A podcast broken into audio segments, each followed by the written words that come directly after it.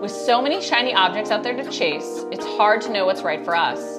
In the Fitness Hacks podcast, I break down training techniques, nutrition, and the mindset you need to be successful and get the results you deserve. Hey guys, it's Corey from Redefining Strength. Welcome to the Fitness Hacks podcast. Today I want to talk about gaining muscle and share some tips to help.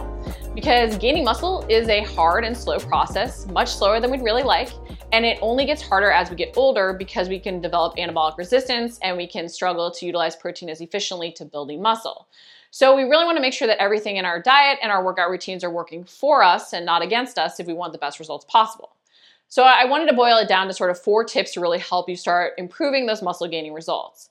And especially gaining muscle without gaining a ton of fat along with it, because let's face it, a lot of times we also want that lean physique if we're trying to build muscle.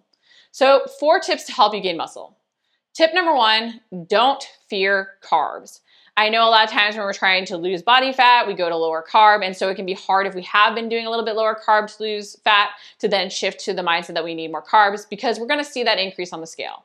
Okay, if you increase your carbs, you're gonna replenish your glycogen stores, and with that, you're gonna also store water weight. So you are gonna potentially see some increases on the scale just from adding in more carbs. But you need that energy to help you really build muscle. Carbs create that anabolic environment, they're that instant fuel. And when you're trying to build muscle, you want that instant fuel readily available. So if you are, you know, you have some sort of health thing or you really are super sensitive to carbs, and you're like, I just can't increase past a certain point, you can then work on timing your carbs a little bit more around your workout, having some before and right after, just to make sure your glycogen stores are full to not only help you fuel better workouts so that you can really focus on that progressive overload to create muscle, but also to help in that repairing process.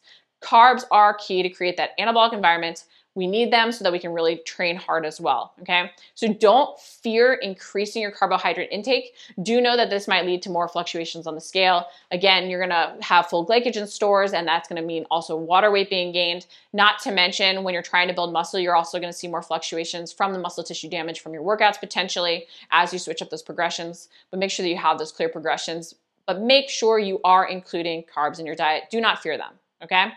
Tip number two, create a smaller surplus. I don't know about you, but I sort of grew up watching the bodybuilders where they do the cut in the bulk, right? And they'd eat anything they wanted during the bulk, and they'd also get a ton of fat.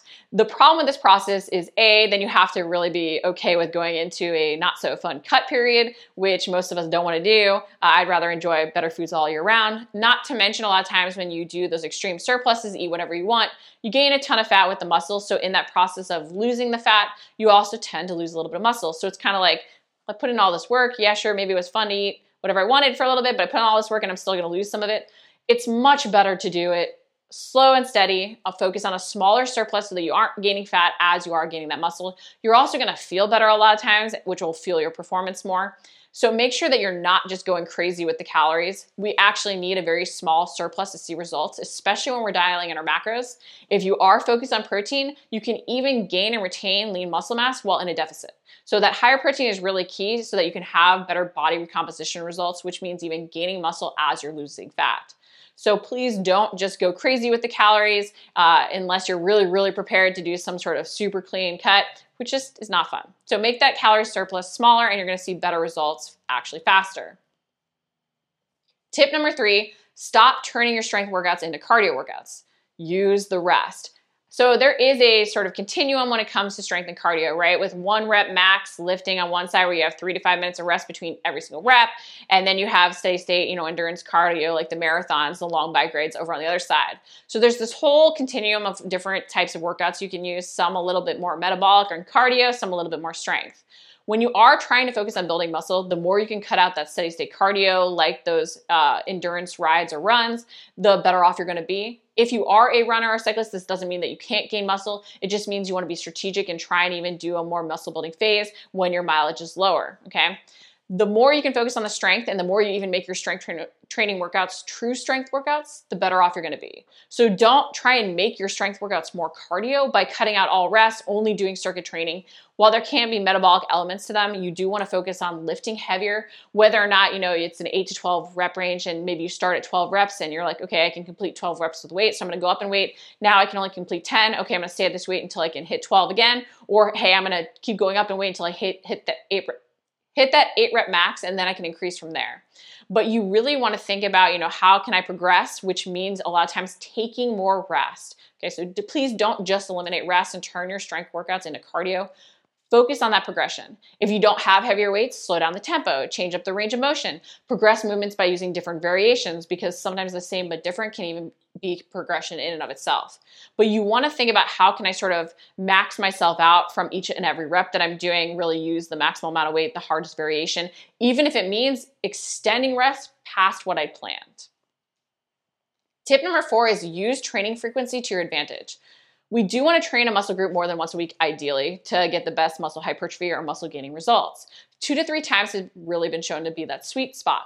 However, that does mean that you can't just make yourself super sore from each workout and create a ton of muscle tissue damage and do a ton of volume. Otherwise, that's going to hurt subsequent workouts and not allow you to really optimize those. You're sort of going to hit this point of diminishing returns. So you want to think a little bit uh, about doing a little bit less during a single session, but doing those sessions more frequently over the week, even mixing up how you're targeting those muscles we have to remember that there are three different drivers of muscle growth. There's muscle tissue damage, mechanical tension, metabolic stress, and we can use all of those to increase our training frequency without leaving ourselves like super sore every single day. Because that muscle tissue damage a lot of times is going to leave us sore versus the metabolic stress move. So like something with like a heavy barbell squat would be more uh, muscle tissue damage, but then doing one of those pumper glute activation moves with a mini band might be more metabolic stress. And so the more we can sort of combine those types of things over the course of the week, the more we we can increase even our training volume a little bit, increase our training frequency, but not necessarily hit that point of diminishing returns because we're not constantly making ourselves so sore or creating muscle tissue damage we have to rebuild from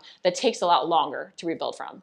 The reason we have to watch out for soreness too is because not only does it impact how hard we can push in subsequent workouts, but it can actually change muscle activation so that you're not utilizing muscles as efficiently and you're even potentially compensating. So you do want to watch out for some of those moves that are going to leave you feeling more sore also create that progression to utilize these three drivers of muscle growth more efficiently. Uh, if you're constantly stringing together random workouts, you're to make yourself sore just from all the new stuff.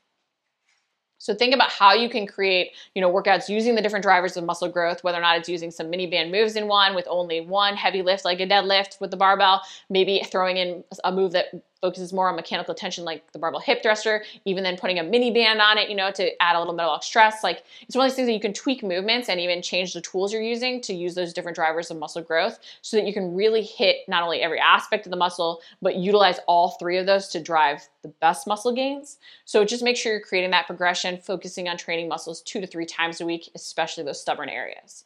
So just to review really quick so that you can get the best muscle gaining results from your diet and exercise routine, Tip number four, use training frequency to your advantage. Tip number three, stop turning your strength workouts into cardio. Take the rest, focus on lifting heavier, advancing those variations, even if it means working down in reps. The one other thing I want to touch on is I'll always get asked, you know, like, should I do higher reps and lower weights or lower reps and higher weights? If it challenges you, it will change you. So no weight should ever be light. Yes, the weight you use for 15 reps is gonna be lighter than the weight you use for five reps, but it still should be challenging so that you can't do 20 reps with the weight you use for 15. You don't wanna just stop at the top end of that like range that you give, gave yourself just because that's the top end of the range. If you can do more, either A, do a few more, or make sure you definitely go up and weight the next round. Uh, tip number two, create a smaller surplus. And tip number one, don't fear carbs. Remember that the results from all these things are going to be slower when you're trying to build muscle, especially without gaining any fat. But it's really key you dial in these things if you want to see results, especially as we do get older, guys, because it becomes harder to build and retain lean muscle. And lean muscle not only looks amazing, but it helps us be functionally stronger and it helps keep our metabolic rate higher so we can even look leaner overall if we go back into a cut phase. If you guys enjoyed the podcast, please leave a review on iTunes and comment below if you have any questions.